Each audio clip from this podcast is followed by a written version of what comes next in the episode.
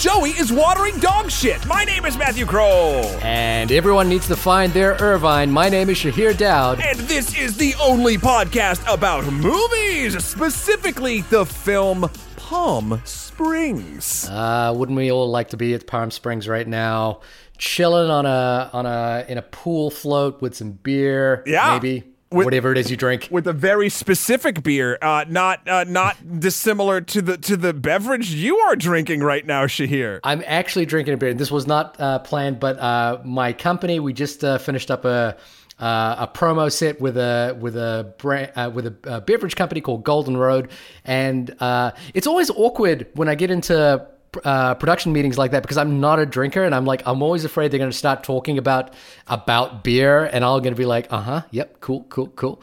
Um, so uh, uh, at the end of the project uh, I was driving past a beer shop uh, just a, just a couple of days ago and I thought I'll I'll go in and try some. Uh, and I bought it and and I got maybe I've drunk the Kool Aid on it. I don't I, I want to hope that I'm being ob- as as objective as I am about beer as I am about movies but I like this one. All right, but someone we are not objective on, someone we love very dearly, is joining us today. Yes. Hey guys. What? Who is that strange voice coming at us from the ether? Is it? Who is that? Is it Who is that? Brandon Ripley? Oh, hi, Brandon. Heyo. Hey, oh, welcome back to the podcast, my friend. Uh, so excited to have you back. It's not. We often say this to our guests, and, and not many people actually take us up on this. But Brandon um, is uh, the fantastic cinematographer, owner of uh, Sleepless Pictures, who's worked on a number of my films, and has also been on the podcast for American Honey and Uncut Gems. Um, and and one of the things that we always say to our guests when they leave is like, "Hey, buddy, anytime you want to come back, any movie you want to talk about, just hit us up. No problems." Very rarely does that actually happen. Very, I, Matt, can you count like on the probably on one hand Yeah. how many times people have taken us up on them? Brandon and Steve Buja and maybe Red Yeah, maybe, and Jess Tucker. maybe. All right, a lot of people, but that's not the point. That's not the point. How you doing, sir? I'm doing good, guys. We're we're gra- glad to have you back. I'm glad to be here. Um, as soon as the movie was done, I texted you here and I was like, I want to get on the podcast. I want to do this movie. Um, I just, I don't think this. I think this is the first time, Shahir, that I haven't actually spoken to you about what how you felt about the film before we've gotten the podcast. I wanted to save. So I have no idea if you like it or if you hate it. Uh, this is the first time. You're gonna regret that decision, my friend. You are gonna regret that decision. But Brandon, how have you been holding up in uh, in quarantine? I've been, you know, been in a loop, so to say. Um, you know, it's haven't had any work for the last four or five months. Uh, work is just now starting to pick up. Um, but you know, I'm healthy. My family's healthy. That's good. I, I- so we were talking a little bit before we uh before we started the show, uh, and uh, I, you were talking about you know just going back to work and going on sets and things like that. And I was really curious. Um, I, I know I've sidestepped production into the YouTube universe, but like I come from produ- production background, as does Shahir. Um, how is production going? um like how is it functioning now with the increased restrictions and safety protocols like how is a shoot how describe to me the differences of a shoot currently in our current climate So, as we all know, shoots can be kind of crazy, and depending on what shoot you're on, you might be wearing multiple hats. But basically, the biggest change is smaller crews. Um, you know, everyone's wearing masks. Everyone's trying to be safe. Um, but it's it's it's tough because usually I'd have a whole crew of people assisting me.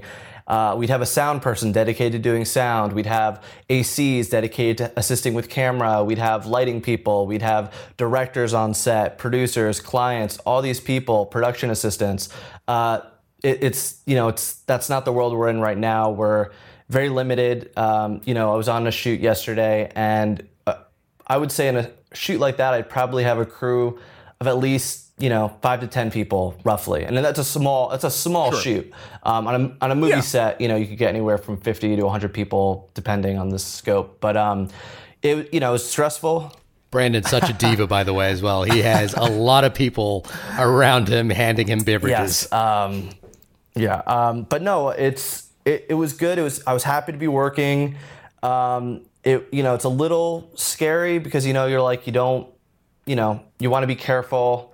Um, and you also now you're doing the job of three other people, so you have all these uh, balls in the air essentially, and you don't want to let any of them drop. Um, so it's a little nerve wracking. Uh, usually, I don't have to ever worry about sound. I have a sound uh, mixer on set, and you know, so now I'm I'm trying to make sure all the audio sounds good and the lighting is changing, but I'm focusing on audio, so it's it's a little stressful. But overall, you know, I'm just I think baby steps, and hopefully we'll get back there. Yeah. And uh, Brandon, before we went into quarantine, you actually wrapped production on a short film that you are hopefully releasing sometime soon. I've watched various cuts of it. Can you tell us a little bit about uh, your short?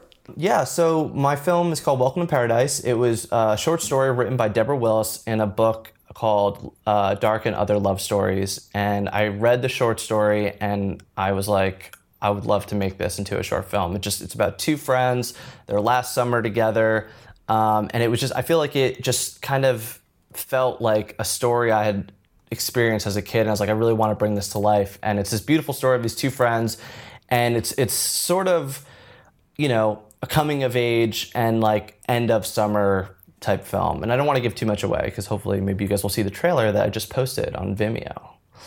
Um, oh, nice! I think we could put a tr- we could put a link to that in our uh, show notes Yeah. for this episode. So We absolutely can. uh, so hopefully everyone will see that. that'd be great. And you know, do you think you know, like what, the thing about the movie, The Welcome to Paradise, as well, is that it's shot in like this sort of beautiful summer in Montclair, New Jersey, and it was a time when you the the, the mem- when I watch your film now, the memories of like a time when we didn't care about washing our hands, When we could or hug people. breathing on each I- other. I literally yeah, had this- seems like so long ago. I literally have had this surreal moment where I'm watching films and people will be sitting at a restaurant and I'm just like, man, I I took that for granted. That's not ex- that doesn't exist in our world today. It's so so bizarre to be watching these movies. Um, but yeah, I mean, it that summer we filmed it almost. You know, I think we filmed it in September.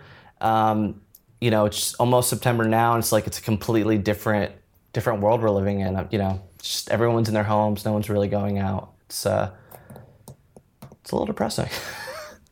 a little bit, a little bit. I miss restaurants, man. I'm not gonna lie. I, uh, th- you know, we even before this podcast, uh, Jamie and I were out. Uh, we were trying to go see some friends, and there's what, what literally can you do? Go to the park. Yeah. That's what you can do safely and socially distanced in in Queens right now is go to the park. Everywhere else, not so much. Um, yeah, so it's tough, but it, it, you know, I've been finding um, a a weird amount. I think, uh, um, Brandon, to your point, like I've been finding a weird amount of solace in watching films where people have basic human interaction. Yeah, it's Um, been nice. Yeah. I mean, there's a lot of, I mean, there's a lot of complex stuff in the film we're going to talk about Palm Springs, but also uh, just some sort of basic, like a wedding. A wedding seems so exotic. yeah, just shaking hands. Yeah, so it's good. It's good to have films that are representative of of the before times. Well, now we are living in the after times, and I want to just uh, catch up with a little bit of housekeeping. Please email us in at onlymoviepodcast at gmail.com uh, or hit us up on Twitter at onlymoviepod. A couple of little things that have happened this week uh, on Twitter, for example, is the fact that Tenet has now pushed its release date once again, but also shifted to an international release primarily. It's like we're the Tenet report now. What's that? this just in. Where is Tenet right now? Tenet decided another dumb thing? Well, everyone, everything follows suit. When Tenet changes its release dates, Wonder Woman changes its release dates, Mulan changes Yep. its release dates. So everything changes uh, based on what Tenet is doing. Uh, Tenet has now. Um, uh, this is unusual, which is gonna it's gonna open internationally with a hopefully uh, a release in August in the United States, uh, but we're not too sure about how that release is gonna work or if it's gonna work at all. Um, but one of the things we're seeing is that international audiences are going to be able to see the movie first, which is very unusual for the for the for a U.S. based film. Um, you know, ty- typically the, the the the way a film performs in the U.S. market dictates how it gets distributed internationally. This is going to be the reverse of that.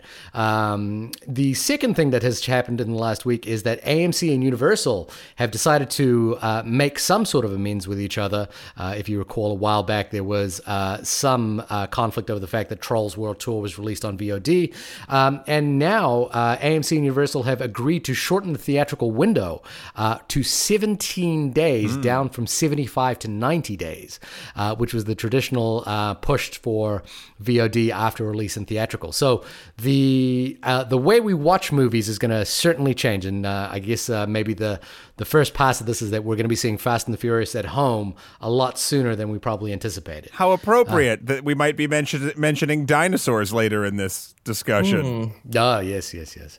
Uh, actually, has that film actually shot at this point? I'm not even sure. No, sorry, I was just referencing the antiquated way that AMC has run their business. Oh, uh, oh I was I was talking about Jurassic. Uh, no, not Jurassic World, Armageddon or whatever it's called. But moving on, the thing I really wanted to get to, we've been holding off on this email for a couple of weeks now because we wanted to find the right time. Yes. Um, and then the other thing is we just we this this may not be the exact right time for this email. I feel like we could just do an episode for this email on its own. Indeed. Uh, but but now is the time because we didn't want to hold on to it too long.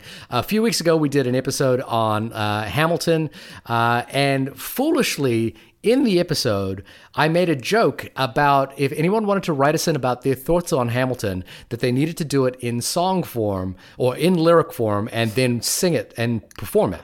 And I was just kidding. But listener Jacob what took me very seriously about it, and I actually am very delighted uh, that he did. So I'm just going to read out the email and then play um, the performance because I, I and I don't want to say too much about it because I, I, hope you guys will feel the same way about it that I do when I heard it. And we got permission. And we got Ooh, I don't know about that. We did. So. We did. We asked him. this is from Jacob. Well, I was very inspired by Hamilton and then very inspired by your podcast about Hamilton. Thanks so much for the lovely discussion with such lovely guests. And rather than sending my usual story with a ridiculous amount of appositives and parentheticals, I took Shahir up on his challenge. Wishing you all the best, Jacob. Saw Hamilton, felt like a heart attack. Went to the ER, got myself looked at. Doc told me to take these pills for what was heartburn, but I don't want to put out the flames for what my heart yearns. Rewind to the moment my heart was set aflame. Angelica made a choice, a selfless choice to play the game by the rules. She knew her fam would prosper if she'd abide. Reach for my popcorn, but the salt was in my eyes we don't make sense make our world make more sense we we, we don't make sense and this is like this whole whole opportunity to like we don't make sense and we're all covered in COVID. The theaters are closed and our future looks distorted. We don't make sense and we're all covered in COVID. But Hamilton, heart attack, Hamilton, heart attack, gave me something to put my hope in. I believe that art can change the world. But I'm not sure that I think that I think that mine can. I know that I've been changed by art. My heart doesn't beat the same, cause art. And I worry that this flurry of things that I know affected me will stop affecting me. I'm afraid to rewatch just about everything. Everything. We don't make sense and we're all covered in COVID. Little woman, us, Roma, parasite arrival. The theaters are closed and our future looks distorted. Call me by your name, your name, butterfly girl. We don't make sense and we're all covered in COVID. 20th century woman, line nocturnal animals. But an art cathartic heart attack, an art cathartic heart attack gives me a reason to keep on going. I believe that art can save the world we don't make sense and this is like this whole opportunity to like integrate ourselves and make our world make more sense with whatever little art voice you have to create. Please keep doing the thing that you're doing and create because it can change the world.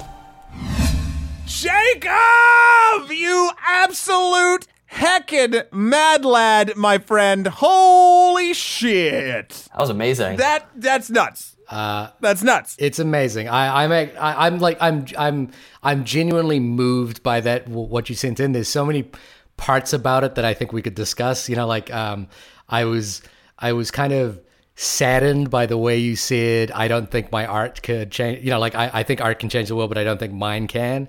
I was like genuinely sad because, but I think the flicks that you're doing there is like giving us something that's so beautiful that I think it will change. The, well, it could change the world.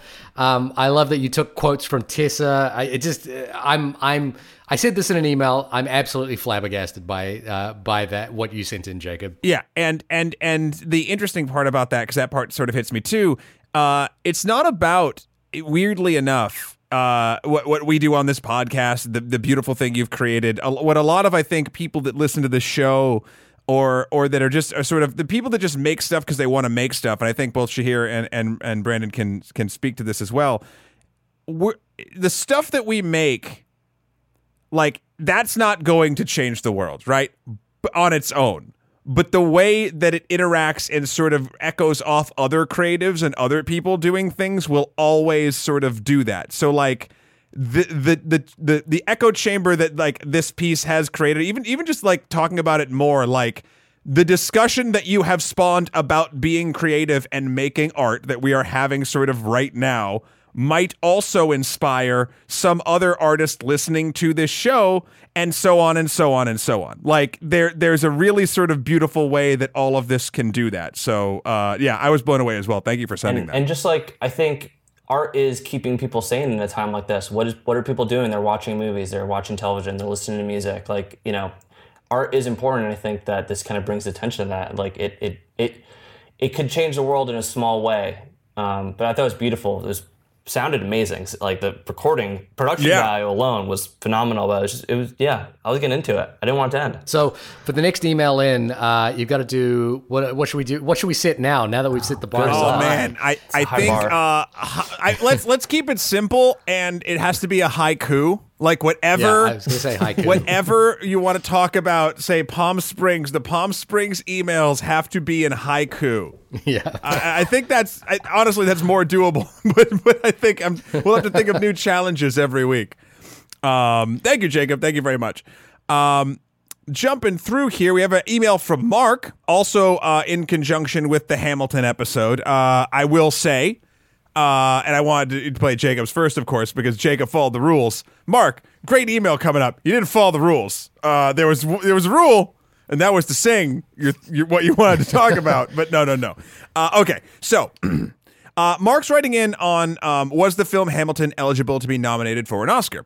And Mark says, I spent a lot of time in college watching musical adaptations on film and filmed performances. Such is the life of a theater major. And what I've found over the years is that when it comes to Broadway performances on film or film adaptations, is that historically, if it's a filmed performance of a play that doesn't have a screenplay, it won't get Oscar recognitions or commonly won't get recognition at all. Example, one of my favorite Spike Lee films is Passing Strange, which is a filming of the play Passing Strange. But when I hear movie people talk about Spike Lee, no one knows about it. So while I respect that the filming of Hamilton might be one of the best film performances of live theater, it doesn't fit into the Oscars world because of its nature. Regardless, best of luck in these trying times.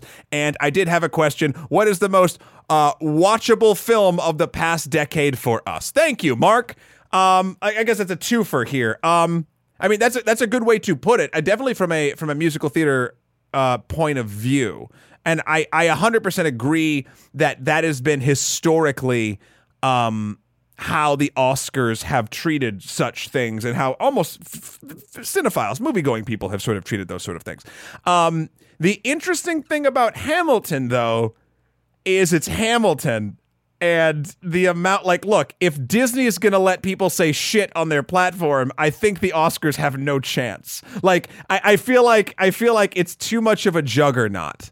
Uh, maybe i'm wrong but uh, it's too much of a juggernaut in a year that didn't have a lot of things that could go in its place or and or generate excitement or buzz for the the program itself. Uh, what do you guys think Yeah, I mean, I think to Brandon's point earlier is that the world is not the same as it was before. So uh, something like Hamilton comes out and creates a cultural conversation by being on our screens. Um, uh, I think uh, Mark's point about whether it has a screenplay is a really, really good uh, objective way to kind of define that. And and you know, talking about Passing Strange and Spike Lee, for example, is a really good way of looking at that as well. Um, yeah, you know, like I, I think back, you know, to to I, I think what I said about it then is that. Um, I'm happy with either argument at this point. You know, like if your if your argument is that uh, you don't think Hamilton is a film, uh, I'm fine with that. And if you do think Hamilton is a film, I'm also fine with that. Uh, I don't know, uh, Brandon, have you seen Hamilton? The um, I have not seen Hamilton. I shit I really wanted to see it in person. Um, and but you should hear have said like I, it's such a great job filming it that I should check it out. I, I was holding. I was like, I feel like is this something that you can get the same experience at home as you would in uh, a theater? I don't know. I actually, I personally, you know, again, um, think it's a better experience in the theater. Um, but uh, but that's just me personally, and I'm I don't like people, so there you go. take that with what you will. uh, to Mark's second question, what is the most watchable film uh, that you can recall off the top of your head uh, that you liked in the last decade? Watchable's an interesting ask. Like, I, for whatever reason, I read that as sort of like rewatchable. I know that's not what he wrote. Yeah, I, I take it as rewatchable if you want. Movies that you're like happy to like throw on from the last mean, decade. Uh, Scott Pilgrim, uh, Mad Max Scott Fury Pilgrim's Road. not this last decade though. is it not Scott anymore? Am I that old? I, let me let me double check. Let me go It back. did to the street. It did just have calendar its here. 10 year, didn't it? It might have been 2009. No, 2010. So it just falls in. Yes! You got it. You got it, baby. Scott Pilgrim, that's mine. I'm double downing now because I was right. What about you guys? So yeah, for me, um, it, it may not be the best film, but uh, it's just like a, I, when I watch it, it just brings back a lot of memories. Um, it's Forgetting Sarah Marshall. Ooh, is that in the decade though? Hold on, hold on. I'm gonna be. I'm gonna be the fact checker. Here's this literally one. fact checking all of us. Shit. Forgetting Sarah Marshall is 2008. my friend. Oh no, disqualified. Um, this is a tricky question. I, I take it though. I, I do like Forgetting Sarah Marshall. I think it's a lot of fun. I'm gonna cheat then. Yeah, I'm gonna say because he didn't sing, right? Uh, he was supposed to sing. That's true. Mark didn't sing, so you don't have to pay attention to his rules. Throw that back in his face. I'm gonna say Forgetting Sarah Marshall just because I'm terrible at like coming up with a favorite movie or it, it's so hard to pinpoint a movie. But I recently watched it. Yeah, of course. No, no, it's not. it lifted my moods. I, I was, you know, it was just great. Like it brought back memories of us going to Hawaii. Like Oh yeah. it just made me happy. Uh, mine is a, a little bit of an odd one, but um, uh, the movie I, I love procedurals, so I love movies that are just dense with information. And I, uh, for, for me, rewatchability has to do with like just being able to go into something that's just full of information and find something new every time. So Matt, you're gonna you're gonna detest this answer, but my rewatchable for the, you know what it is, right? I'm pretty sure. What can you? Is it the Can you guess is it the it is? OJ documentary?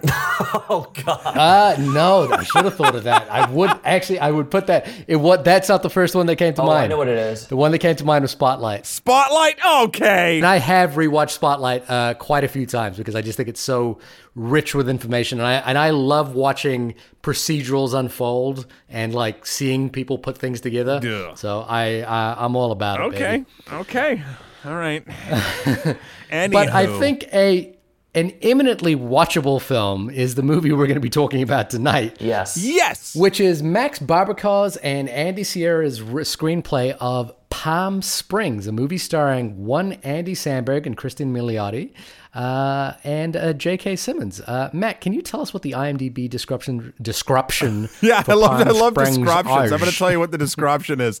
Uh, When a, when carefree Niles and reluctant maid of honor Sarah have a chance encounter at a Palm Springs wedding, things get complicated as they're unable to escape the venue themselves and each other. So Have you guys been to a wedding in Palm Springs? on. One second before we get into this.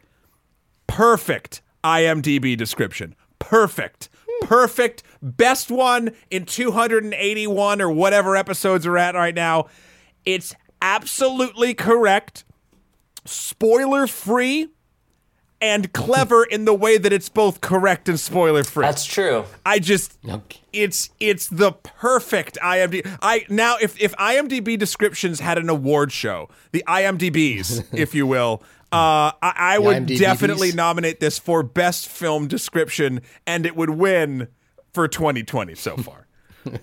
So whoever does PR for Palm Springs uh, deserves an award. yes, 100 percent for that. Honestly, and the poster with them in the infinite lazy river. Oh. um, because Yeah, that's that's that's my dream.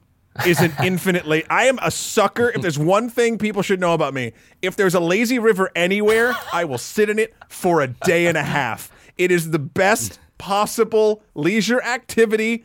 No one come at me. Well, uh, first off, have you guys been to a wedding in Palm Springs? Is that a, No. Is that like a popular place to go to for weddings? I, I, I figured it was because I've Oh, been to one there. Oh, really? but, uh, maybe it's not. I don't know. As far as I understand, for for uh, Los Angelinos, it is a destination. You know, because it's not too far from the city. You basically get a large venue. It's outdoor. You get a pool. You know, all that sort of stuff. So it's a fun place to go for for um, uh, uh, you know, a winning. I think uh, even uh, the show Dave, FX, uh, you know, about uh, Lil Dicky. Oh, was that episode? um, that was a they had a they had a Palm Springs wedding as well. you know, episode. so I think it's a it is a thing as far as I can tell, and I've definitely done a Palm Springs uh, wedding. And I, the one thing I'd say about Palm Springs is it's delightful. Um, it's lovely. Uh, it's sort of like the Florida of the West Coast. Um, and the house that we rented for the wedding had a bathroom that was bigger than my apartment which was really strange like you know the toilet was on one side and the shower was all the way on the other side and it was like this huge sprawling room for a bathroom that's my recollection of palm springs wedding Okay. uh, is the bathroom for some reason How many shower Um, heads did it have? Uh, it, w- it was definitely one of those uh, what are those the the actual sort of like oh shower, the rainfall, shower. That's baller kind of status. dealios yeah That's fancy. well with a with coverage that wide you kind of need you know something with a lot of spray You could shoot your own Lady Gaga music video in there, is what you're telling me. Ah, probably, yeah. And it would, and you'd get three locations out of this bathroom. Well, Brandon, you told us you you had to be on the show. Tell us why. This movie freaked me out a little bit when I was like watching it. It just I was like this movie coming out now at this point in my life. I feel like I've been in a loop for the last four months. I've been out of work, been doing a lot of drinking, been pretty depressed. Um, I just I was instantly like this movie is I don't know. I feel like a lot of people could relate to this. This is you know so poignant. You know I don't know. I just I, I and I and I love it, it was hilarious. It was heartfelt. It just, I absolutely, I'm, you know, spoiler alert of my opinion of the movie. I loved it. If forgetting Sarah Marshall is your is your reference point uh, for rewatchables, then I think this is I've seen uh, it twice already. this is Also, right on point. I'll change my answer because I've seen it twice already, and I, I wanted to see it again before. The, yeah, So I wanted to is see it. it, again, um, but I, I didn't have a chance today uh, to see it. But I, I will definitely be watching it again. I've been telling everyone, all my friends, to watch it. it has a real rewatchability to it, not only thematically, but just because it's a delight to do it. I have not, I've only seen it once, but um, it's such a good time and it felt quite meaningful, specifically beyond a normal rom commy um, sort of way. Absolutely. um it it it it played with a lot of things that I really like. Uh I'm a sucker for um sort of um I won't even say fish out of water per se, but like the outcast at a wedding trope. I always just sort of like that. That's just a nice thing because I felt that way at weddings before. Uh, I also am a sucker for uh, light sci-fi themes, and this one goes there. I actually didn't know that there was going to be a sci-fi theme to this film before watching it. I'd watched nothing about it. Uh, I heard it was weird, and I knew it was a Lonely Island production. So I figured I was like, oh, like it's gonna be weird, like pop stars weird. Like that's kind of what I was going in with. And I was very pleasantly surprised. Um, I loved all of the actors in it. I mean, everybody was just like uh, on fire, like ten out of tens. Um, the the fact that I get to see uh, the mom from How I Met Your Mother again, uh, Cristin Milioti. I think It's actually in my notes. In my notes, I was like, she was underutilized in How I Met Your Mother uh, because she was just so great in this, and I was like, they really dropped the ball on not using her more because she was just amazing. A hundred percent. And uh, you know, the level of um of of detail that they put into this thing, especially if you're look, if you're going to try to do something, uh, and now we're getting into light spoilers, I guess, that is Groundhog Day esque. You better put your money where your fucking script is, and they really, really, really did, in my opinion. Um, this is, uh, uh, you know, uh, a, contender against Groundhog Day for this sort of thing. Also, you know, Live, Die, Repeat, or The Edge of Tomorrow, whatever you want to call it. Um, th- this plays with both the methods of those uh, of that madness, but also with a heart and a sort of a um, uh, more of a philosophy behind it, and just the right amount of science, kind of, or like hand waving of science that I really enjoyed. So that was that was where I came from. It Shahir. Uh, yeah. So, uh, you know, the film has been on the radar for a little bit. It's interesting that it got released in the same week that Netflix's The Old Guard came out, which is a $70 million film. Uh, and this was, uh, interestingly, a film that uh, was made for $5 million and sold at Sundance for the highest grossing sale uh, in Sundance history of 17,500,000 and 69 cents uh, just to top out the previous sale. That it, uh, Nice. uh, uh, I, which I actually don't recall what that sale was.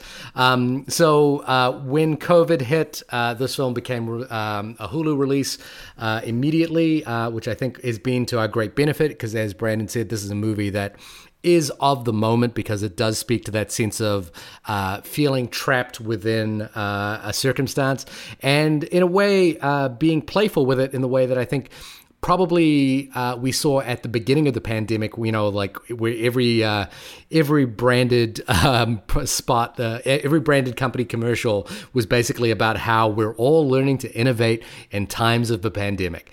And and I think this is a film that kind of without intending to really speaks to that attitude which is like how do we have fun with the limitations that we have right now? And that's why i think perhaps the film is also you know deeply resonating. Um, i think this is um, you know as i said timely. It's it plays into the sort of goofiness of uh, the lonely island guys that i kind of love which is that i think that what's what's great about the comedy here is it's very specific.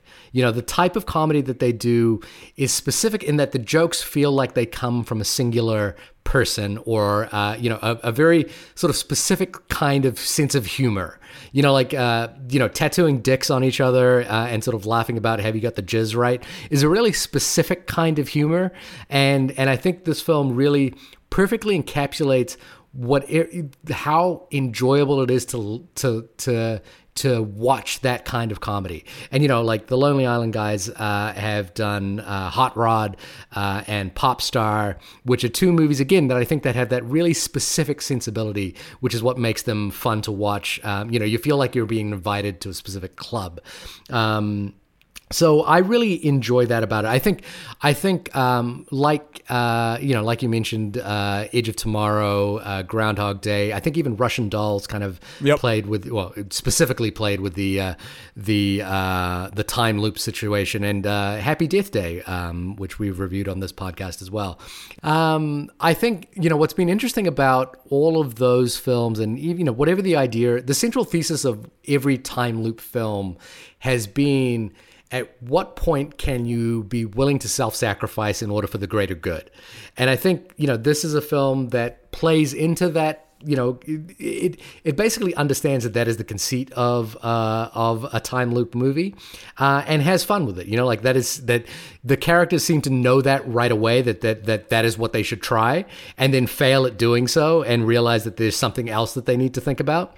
And and i think the the sort of knowing self-referential comedy at play here is really is really wonderful.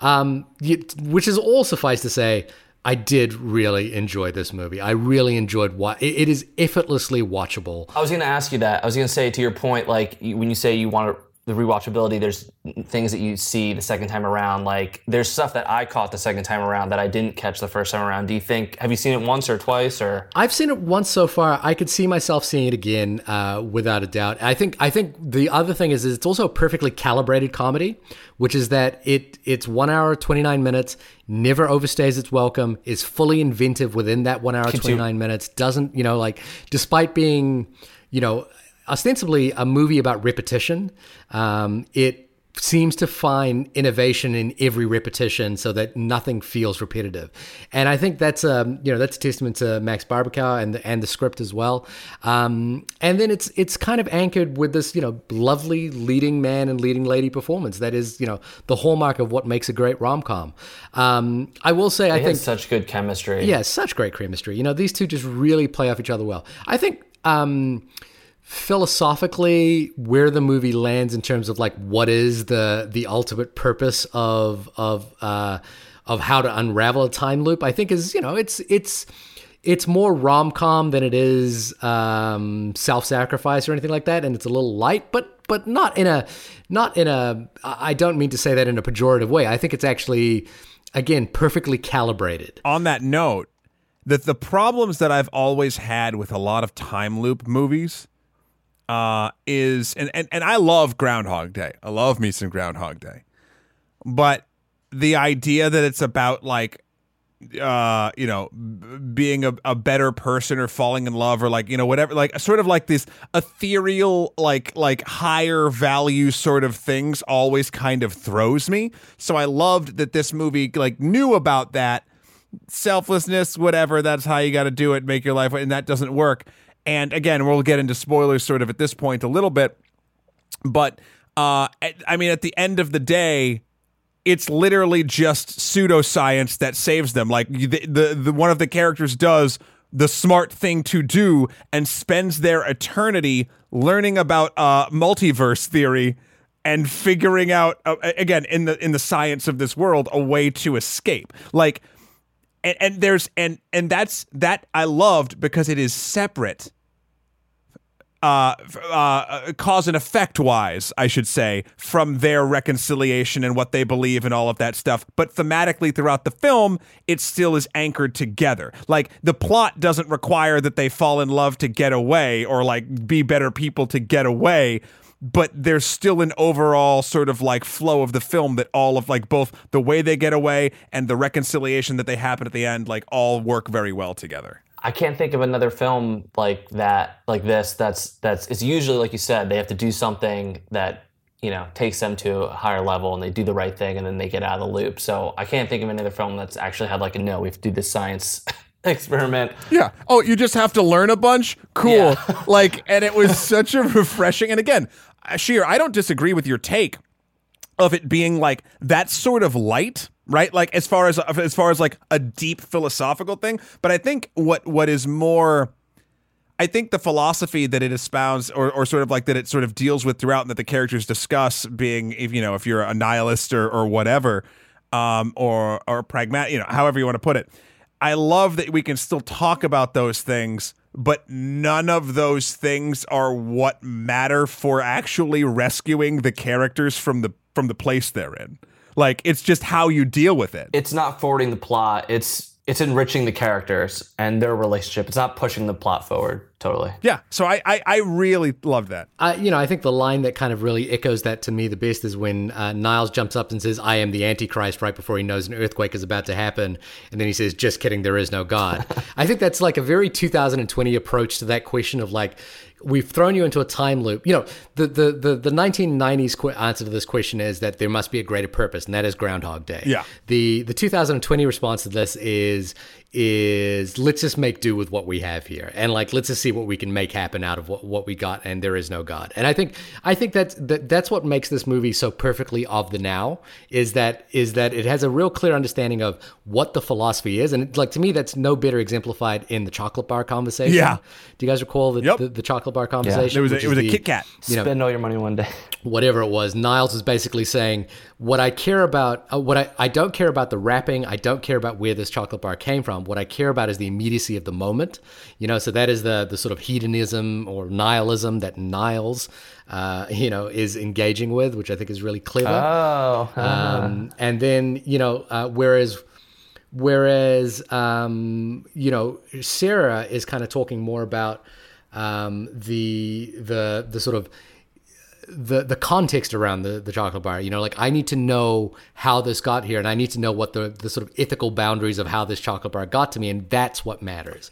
And I think you know, like the movie then plays out that that dialectic really beautifully. It's this it's it's this person who has decided that you know the immediacy of the moment is what he cares about because he has lived this for so long and there's this new person who's said no what's important is finding out the context with which we got here and the context for her is really important because there's a you know there's a plot reveal later in the movie um, which is which which gives us the understanding of like why she can't live in this day Yeah. forever and ever because she basically unlike Niles who lives in this day in a sort of Just another day for him. uh, uh, a sort of well, it's an understandable, you know, hole of misery that he's in.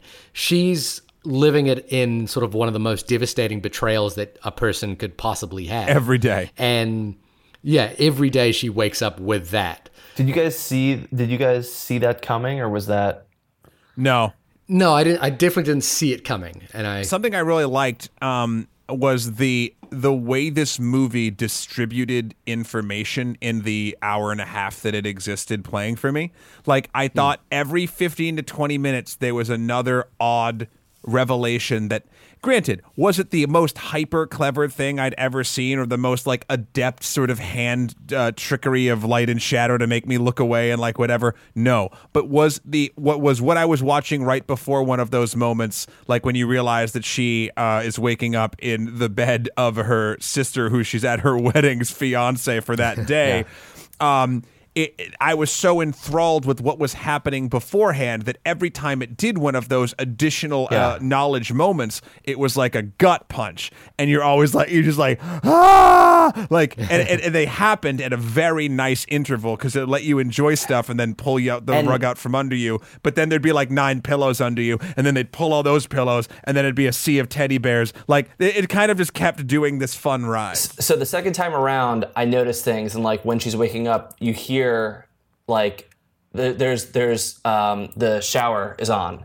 and I didn't Yep. notice that the first time around. I'm like, oh man, that was really brilliant. And like she literally has this groundbreaking revelation to her sister. She's like, oh, I know what I need to do to get out of it. She whispers something into her ear. I like completely had forgotten about that because, like you said, Matt, I was so enthralled in what was happening in the moment. They they kept you on the edge of your seat, and uh, I, I watched that scene again, and I watched their eye line, and they don't show her ever look over to her fiance.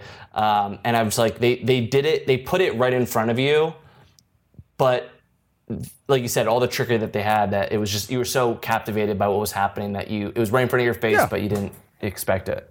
Well, I think I think like um, what I like about this type of film is this is a film where uh, if you unravel the script in any direction, the whole thing falls apart. But because it's it's because it's sort of like sewn together so perfectly, it's kind of like this perfect shape in front of you. Like every every detail has a payoff in this film. Uh, you know, like uh, Niles' sense of smell right at the beginning of the film, where he says, "I I could smell you." You know, Roy. It becomes a becomes a character payoff at the end when he smells the pillow. Yeah. You know, like it's just every moment has like it's it's is is perfectly set up. Uh, to pay off at some point, um, but maybe the only one is not the. Is I wish the goat had came back had come back at the end of the film. But regardless, Oh, the, oh, the goat was free. we don't know where that goat was. But I Yeah. like one of the like to me a, a touch a, a detail that I really loved that I felt like the film didn't explain that was wonderful was the dinosaurs.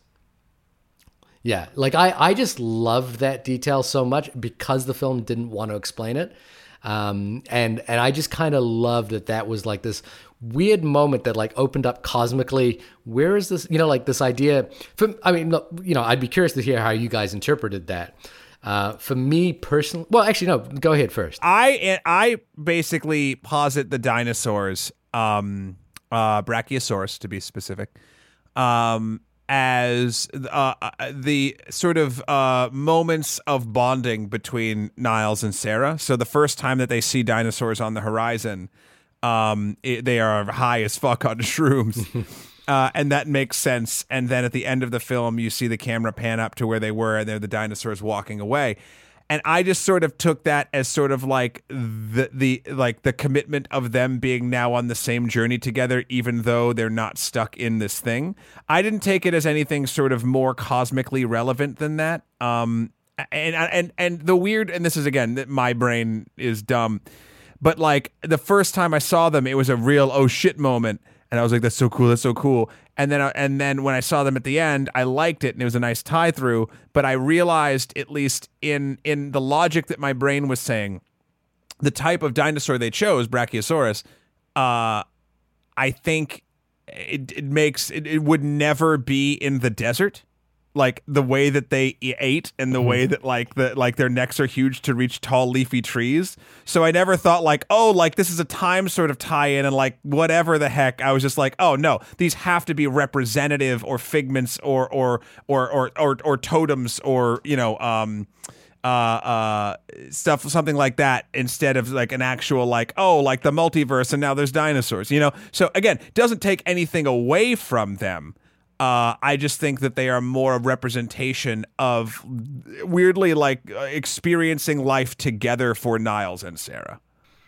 Yeah, yeah, no, I, I think that's a fair interpretation. For me, like I kind of just saw it as like the time loop of you know, like they might be seeing other versions of the time loop happening and that there are other infinite multiverses happening. And but not, I I don't want to take it literally. I just think it's just like this beautiful idea that there are there are these two wandering souls that have found each other, and that's what those dinosaurs were to me. And it was you know it's it's it's it's lovely.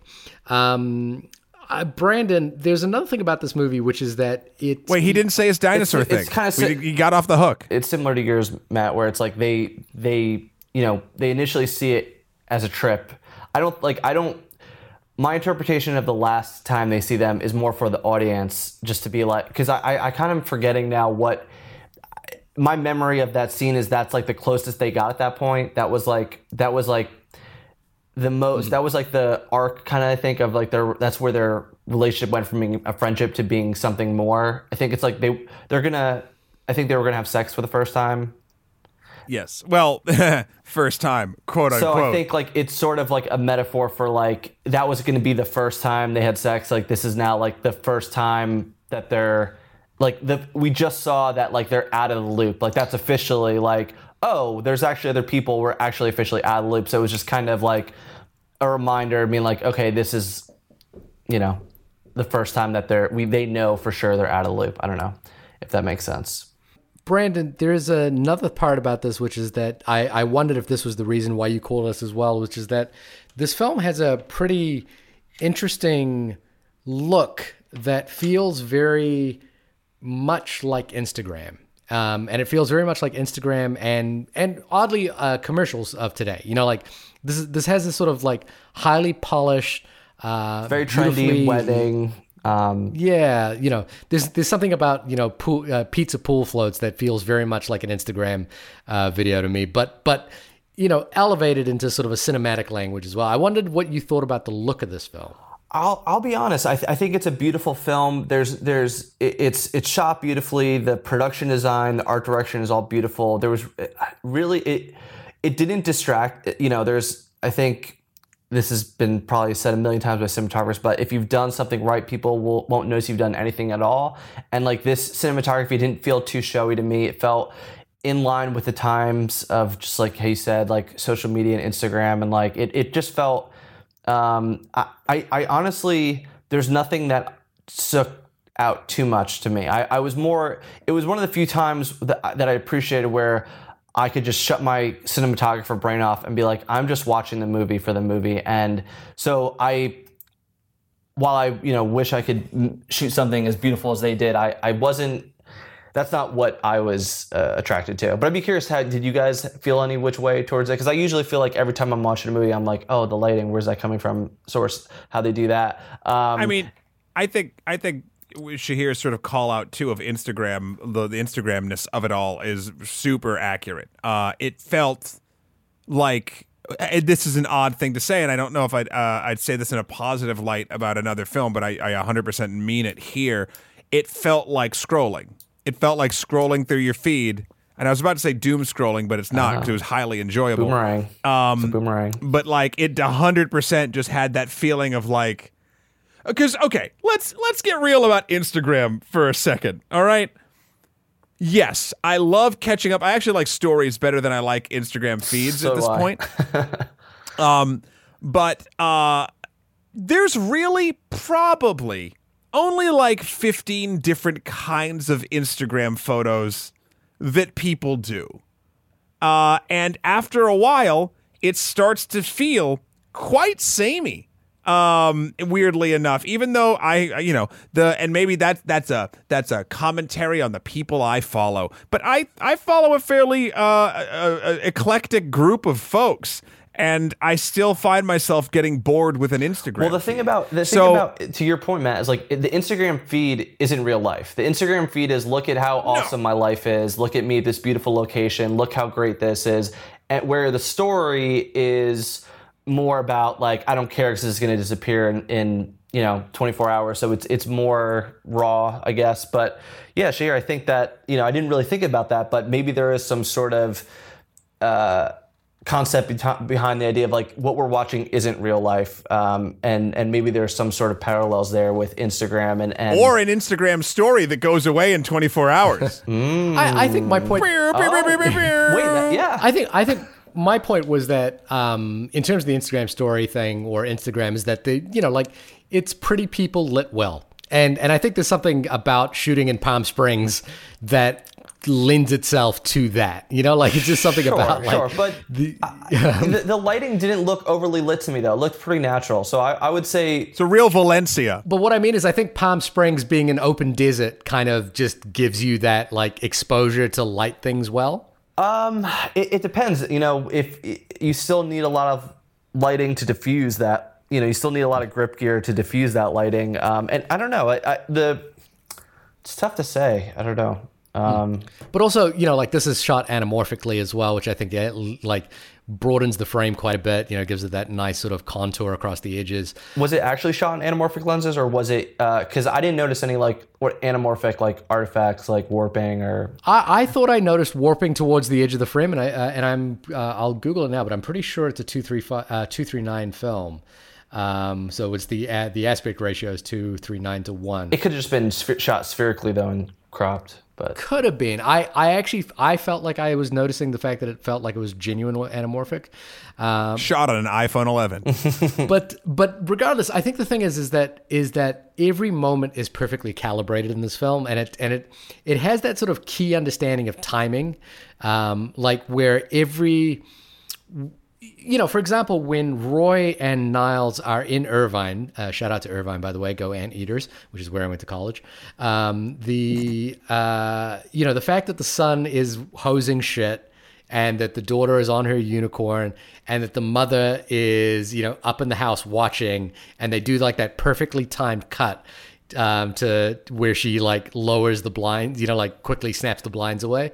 I think like Yeah. this movie never relents on its willingness to have every moment perfectly calibrated and cut like that. Like even in the bar when they're talking to the older woman, the the the the grandmother who's probably the god of this all stuck in the time loop at some point, you know, like she comes in, she says her piece and leaves very quickly. It's the movie just kind of relentlessly moves forward and has that perfect sense of pacing that I think you know, the other thing to say about it is this movie never outstays its welcome. I think, you know, like, yeah, it's a little, it's a little light in terms of the resolve is basically, you know, the, the, the solution to like this existential question that these two people have is like, we are all alone and we can be alone together. You know, that's kind of like what this film is, is like, I don't need you, but the world is better with you in it.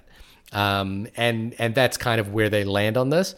Um, and I think that's that's a you know it's it's nice. Uh, it's a little light, but it's but it works. And the film being one minute one hour twenty nine kind of like perfectly lends itself for that being totally where I think this type of film should land and and totally effective in landing in that place as well. So I you know this movie kind of just perfectly calibrates that. there's a balance, right? Like if you want people that don't normally think about concepts that this movie posits to think about the concepts that this movie posits, you balance it on a knife's edge, like I think the cast and crew of this film did, with a bunch of a referential comedy about and tying in with those general uh, you know philosophical themes. I don't like we keep saying that it's sort of like light but i th- i think that's part of its genius is that it it's light by design and it knows how to weight and counterweight each of its sides. Again balancing on what i would consider a knife's edge like if it leans too hard one way or the other the the whole it will crumble and fall. It never does. Um but uh i i think I'm always a fan of a movie that knows exactly what it is. Like it, and it and it, it doesn't have to answer every question it posits. It doesn't have to, you know, wrap everything up with a bow, but it, if a film understands the the the key reasons why its makers wanted it to exist, then it tends to be really um feel very cohesive and very rewarding to experience.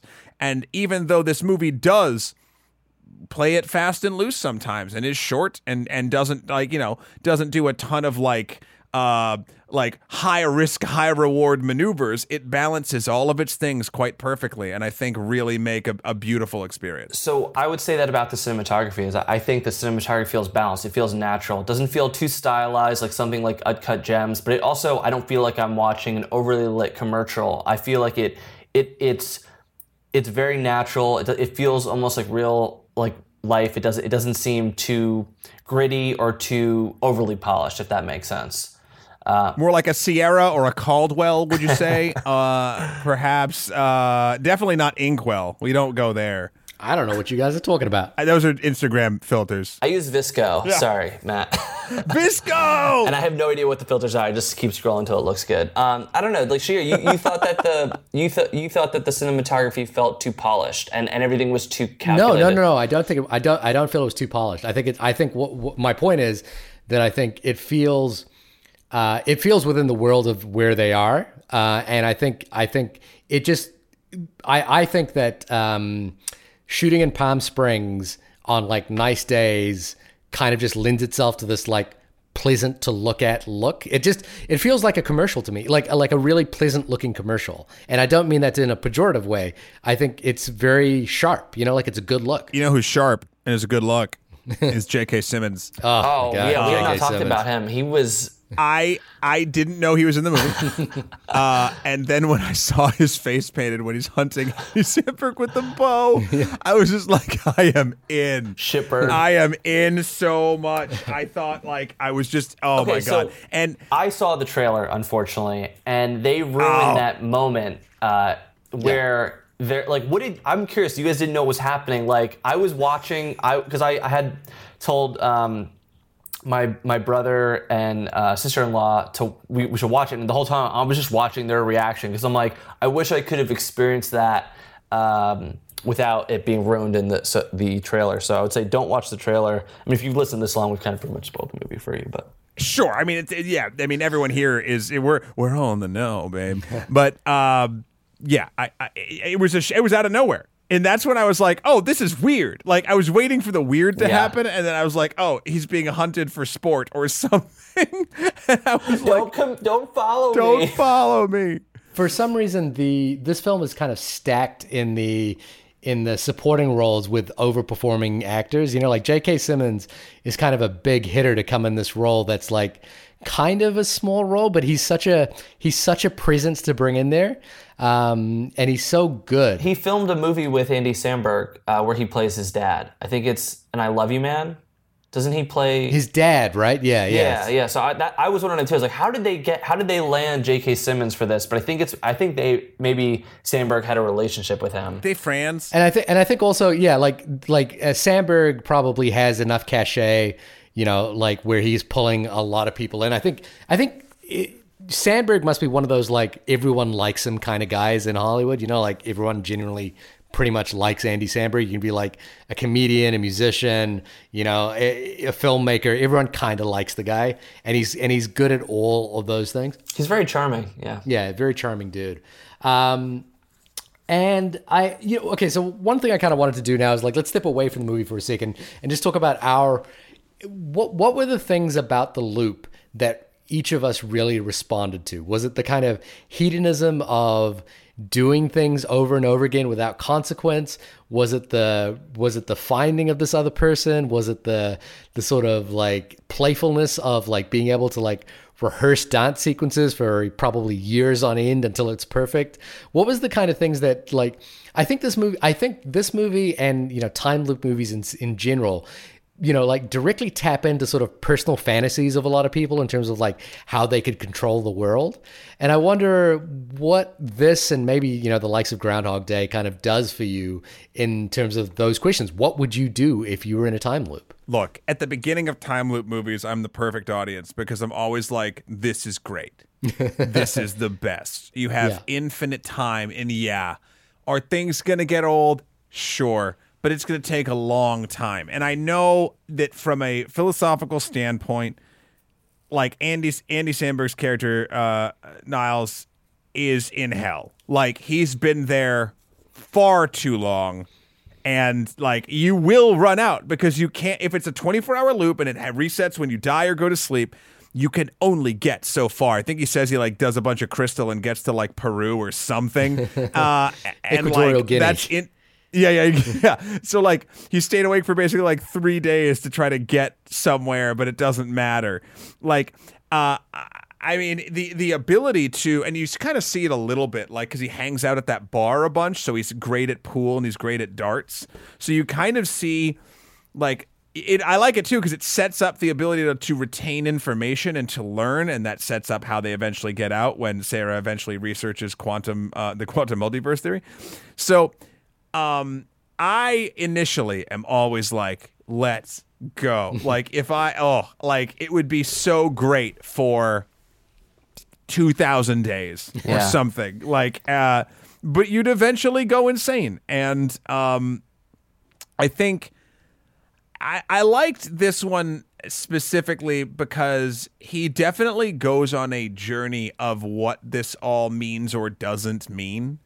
Uh, and, the, and it's the candy bar uh, discussion, Shahir, that you brought up. It's like he doesn't he doesn't care about the candy bar that's already been eaten. He doesn't care about because all he's experienced for the past uh, trillions of days is everyone's futures. And even when he, he and Sarah are talking, she, he's like, uh, she's like, "Don't you want to know anything about me beforehand?" And he's like, "No, because it doesn't matter." Like, and he doesn't know how to interact or go around those things. Where she, being new to the experience, is still used to sort of how time normally works and is concerned and realizes that yeah, the the the the functionality of a human being before a certain point definitely has a has a has a pull on what kind of human that is. It, it- whether or not you're talking about like a philosophical perspective or just a precedent perspective. For instance, if uh, you meet a person that is a uh, pathological liar, you don't have that information the the second you meet them, but they might have lied to everyone in their life for the past 10 years. So like, yeah, if you had that information before you made like a business transaction, that might be important. Like so there's definitely like reasons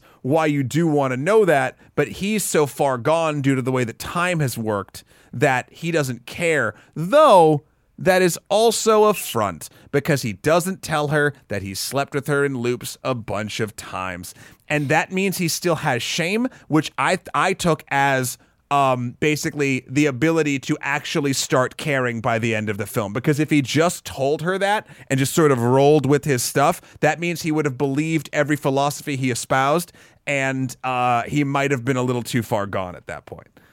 Yeah, um, Brandon, what how did what did you respond to in terms of uh, like the fantasy of the time loop? So I've started playing a game uh, called Red Dead Redemption. I know I'm really late to the game on this one. One or two? Two. Oh, okay, there we go. You're not that late. Um, and my experience, I'm not a huge gamer. I used to be, and my experience with video games is you, you can't do certain things in the video game because it just wouldn't let you.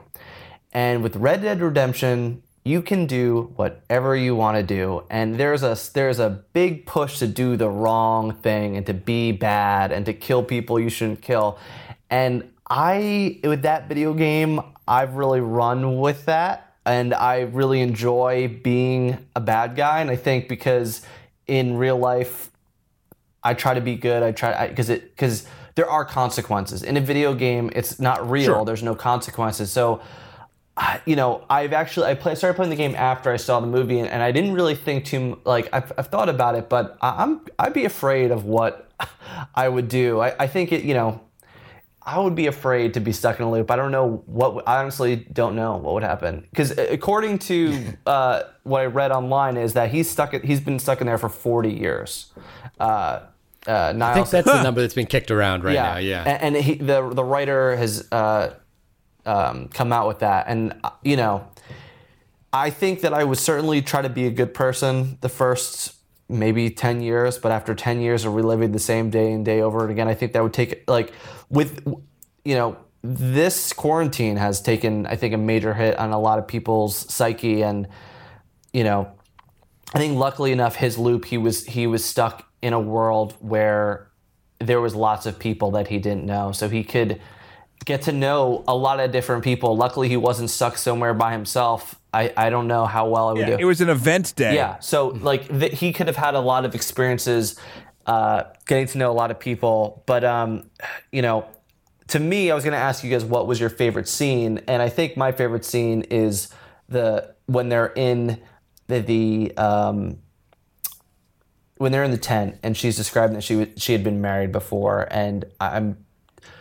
can't remember exactly what they were speaking about, and I know that I was the one who requested this movie, and I wanted to watch beforehand, um, but I, I just But you're too busy being a virtual cowboy. yeah, I was I too much Red Dead Redemption and just um, but yeah, so I don't I don't know. I I I just think it's it's we all like to think we would be these great people and, and but I think that, you know, a lot of us would be like Niles and I think it's you know, we all like to think we would be um, the Sarah, but I don't know. I think I would be more similar to. I, I- think I related to because that's how I, I was Niles at the beginning of this quarantine. You know, I just I was drinking a lot. I, I was very depressed. I didn't really care about a lot of things, and you know, I don't know.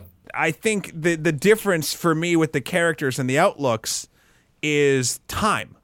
Look, you're both my friends. I, I love you both. I, I do think that any of us, all three of us, stuck in a time loop for 40 fucking years would do some absolutely terrible shit. Yeah. Because you're going to go insane because you'll just have repetition continually. So I think, and even, Niles even brings this up that he is like don't don't become a sadist or he says something along the lines in the car when she first sort of realizes there's like no consequence so to speak. She's like he's he says something along the lines of like i've been down that road and it does not go well. And that means like yeah, what's going to happen is you're going to try to be good, you're going to try to be good, you're going to try to be good, you're going to go off the deep end, and then you're going to slowly crawl back with all of the fucking terrible memories that you have, and then just drowned in nihilism. Yeah. Like, that seems like the most logical way a human psyche, as I understand it, would function. Like, Although Roy kind of does the opposite of that, which is that he comes to, you know, I think maybe he comes to a realization that there's a beauty in the immediacy of the moments that he's actually experiencing. True, but we don't know how long Roy has been there. Right. And also, he's hunting him with a bow, and he's and he's destroying him and torturing him consistently. one- So he's already there. after that, he really he goes home and he kind of just goes, "I'm just going to experience these kids, you know, like as as they are right now." Well, that was after he got. That was after though he. So what I thought this film did really well was explain that yeah, you you die and you wake up the next day, but you feel pain. So the worst thing that could happen is getting stuck in the ICU. And he Roy hadn't had that outlook on life until he had seen what he was actually putting Niles through. He thought he was just, you know, I'm going to go out there and release some anger and like it doesn't really matter anyway because he'll just pop up and but he didn't realize that pain actually carries over and you still feel everything. And I think that made him kind of, you know, question and, and that's kind of going back to my whole Red Dead Redemption like in a video game there's no consequences. But he's going, oh, actually, there are consequences. He's still remembering the pain. Um, and I, I thought that was interesting because I'd never seen that before. Yeah, memory is the consequence. Yeah, and I, I- well, he's the one that carries the memory every time. And I think the thing that I really responded to is this: this I there's this sort of weird thing that happens, which is the film kind of open. You know, the pos, the the opening gambit of the film is that every character in the wedding. It doesn't really matter what you do to them because the next day they're just not going to remember it, and it's, and it's going to reset. And I, Grandma? yeah. Grandma's a real, real, a real hanging chad on this. Well, so we don't know if other people are in the loop or not. We we No, assume because there's that little Easter egg at the end where you're not really quite sure if Grandma knows she's in a loop, and she's you know she kind of just says, "I'm happy you're leaving."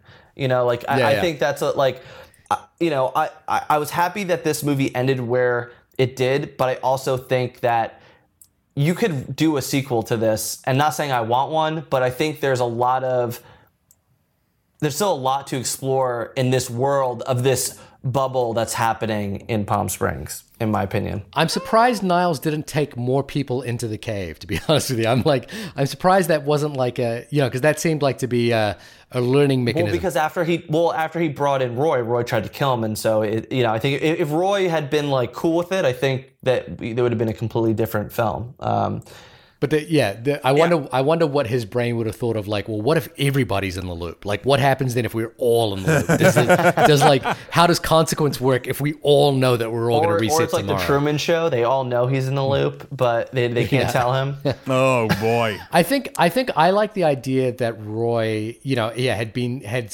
had gone so far that he had gone to he'd gone to like um nihil, you know, for to hedonism to to to trying to escape to to basically trying to do the worst things possible and then come out on the other side and just being like it doesn't re- none of this really matters. It's like playing the game you know every day and none of it really really matters.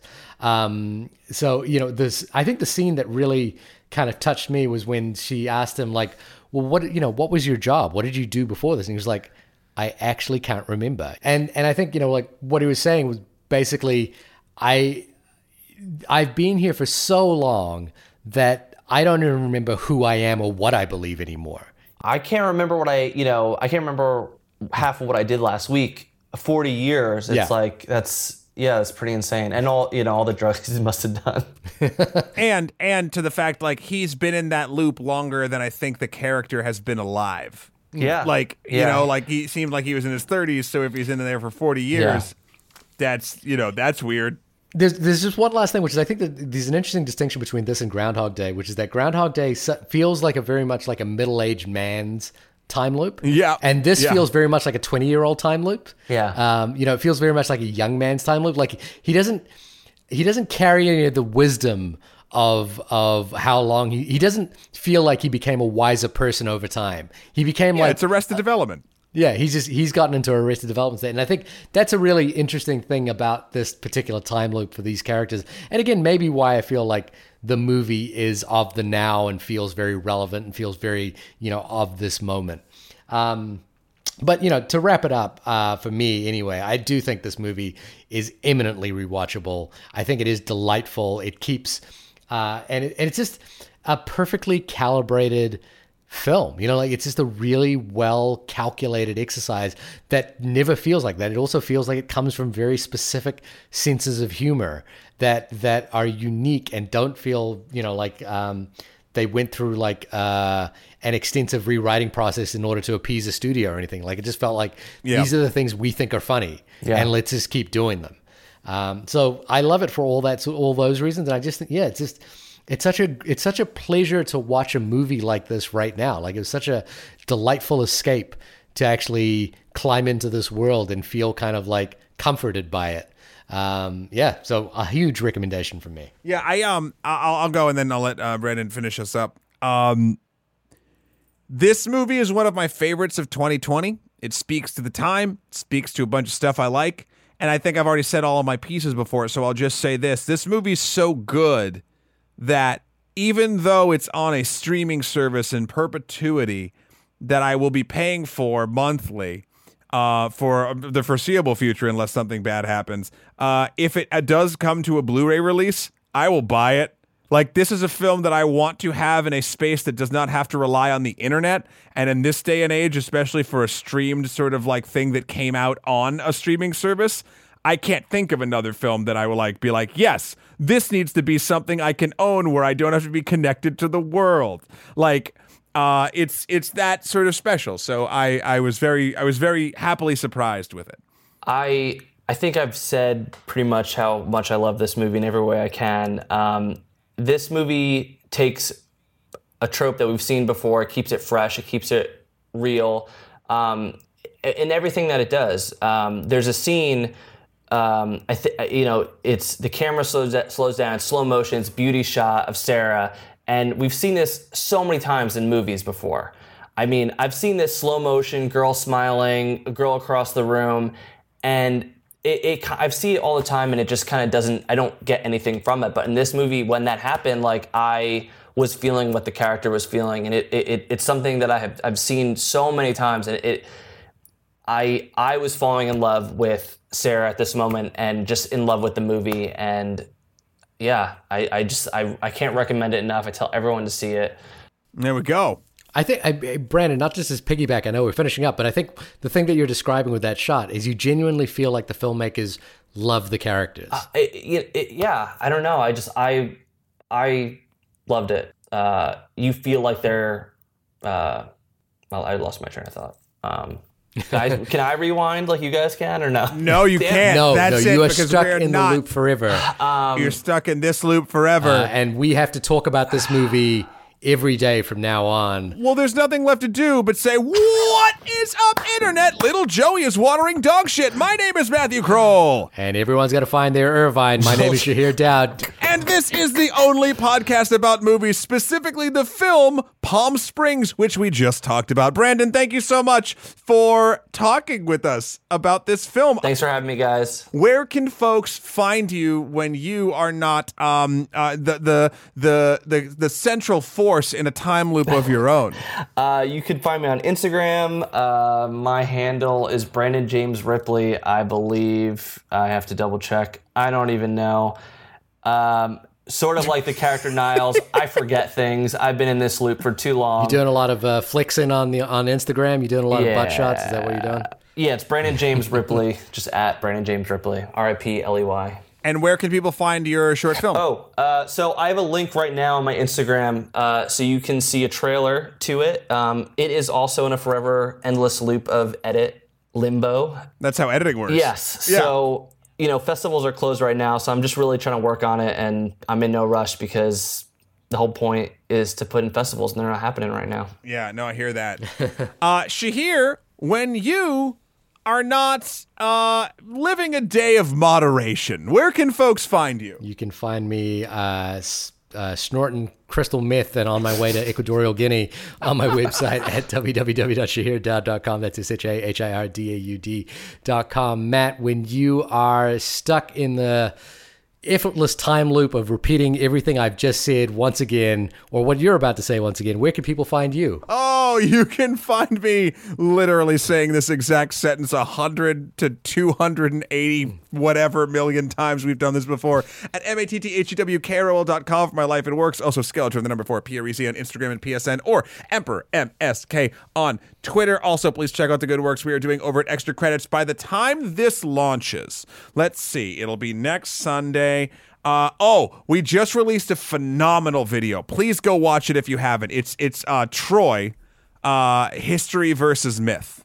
So we talk about the myth of the Battle of Troy, and then like what actually like, and then the, the people that excavated where they think they found Troy, and like, dude, this this this um this archaeologist, and I use hard air quotes, named Schliemann, uh, he is a shyster of the umpteenth degree, and it is uh, oh, the story's so good. So please go check that out over at the Extra Credits YouTube uh, YouTube page.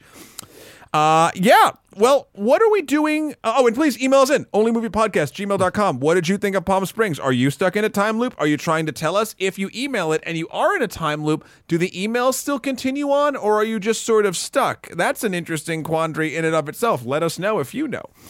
Um, what are we doing next week? Do we know? Uh, there was something that popped up in my feed where I was like, oh, yeah, that's a good next week movie. Um, I can't recall what it is right now off the top of my head. The rental. Have you guys seen the rental yet? the Dave Franco film. The other one was The Assistant, the that I thought we should do as well, which I thought would be uh, an interesting one to talk about films of the now.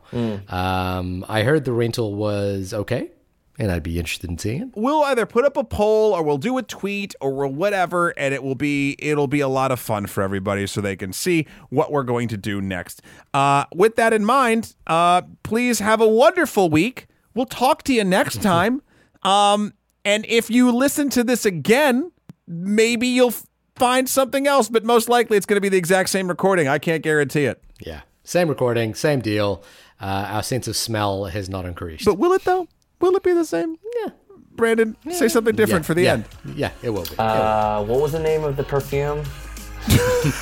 I don't remember Orchid like Blossom times. 60 or some some shit. Anyway, That thing. we'll see you next time. Bye, everybody.